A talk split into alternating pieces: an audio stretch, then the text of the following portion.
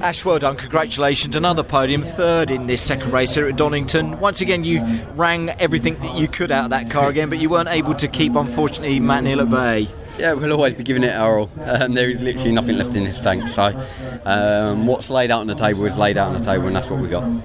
Colin, two good restarts on the safety car. You weren't able to capitalise really on those either, were you, Ash? Well, the crazy thing is, that last restart, I actually did push Colin away from him, but come the chicane, there's a two-car length gap, so it doesn't matter if I have a bad restart or a good restart, I'm never gonna be there. So, yeah, I just have to worry about what's going on behind me a little bit.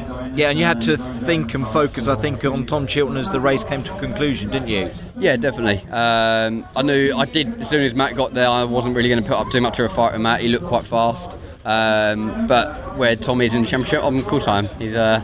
He's a main contender. Yeah, exactly. And again, for you, like I say, taking no risk. So we've seen one or two incidents today. You've got to just keep your nose clear and keep finishing these races if you want to be in contention at the end of the season. Yeah, exactly. And to be second, I think it's second off the top of my head in a championship. And yeah, I'm over the moon at the minute.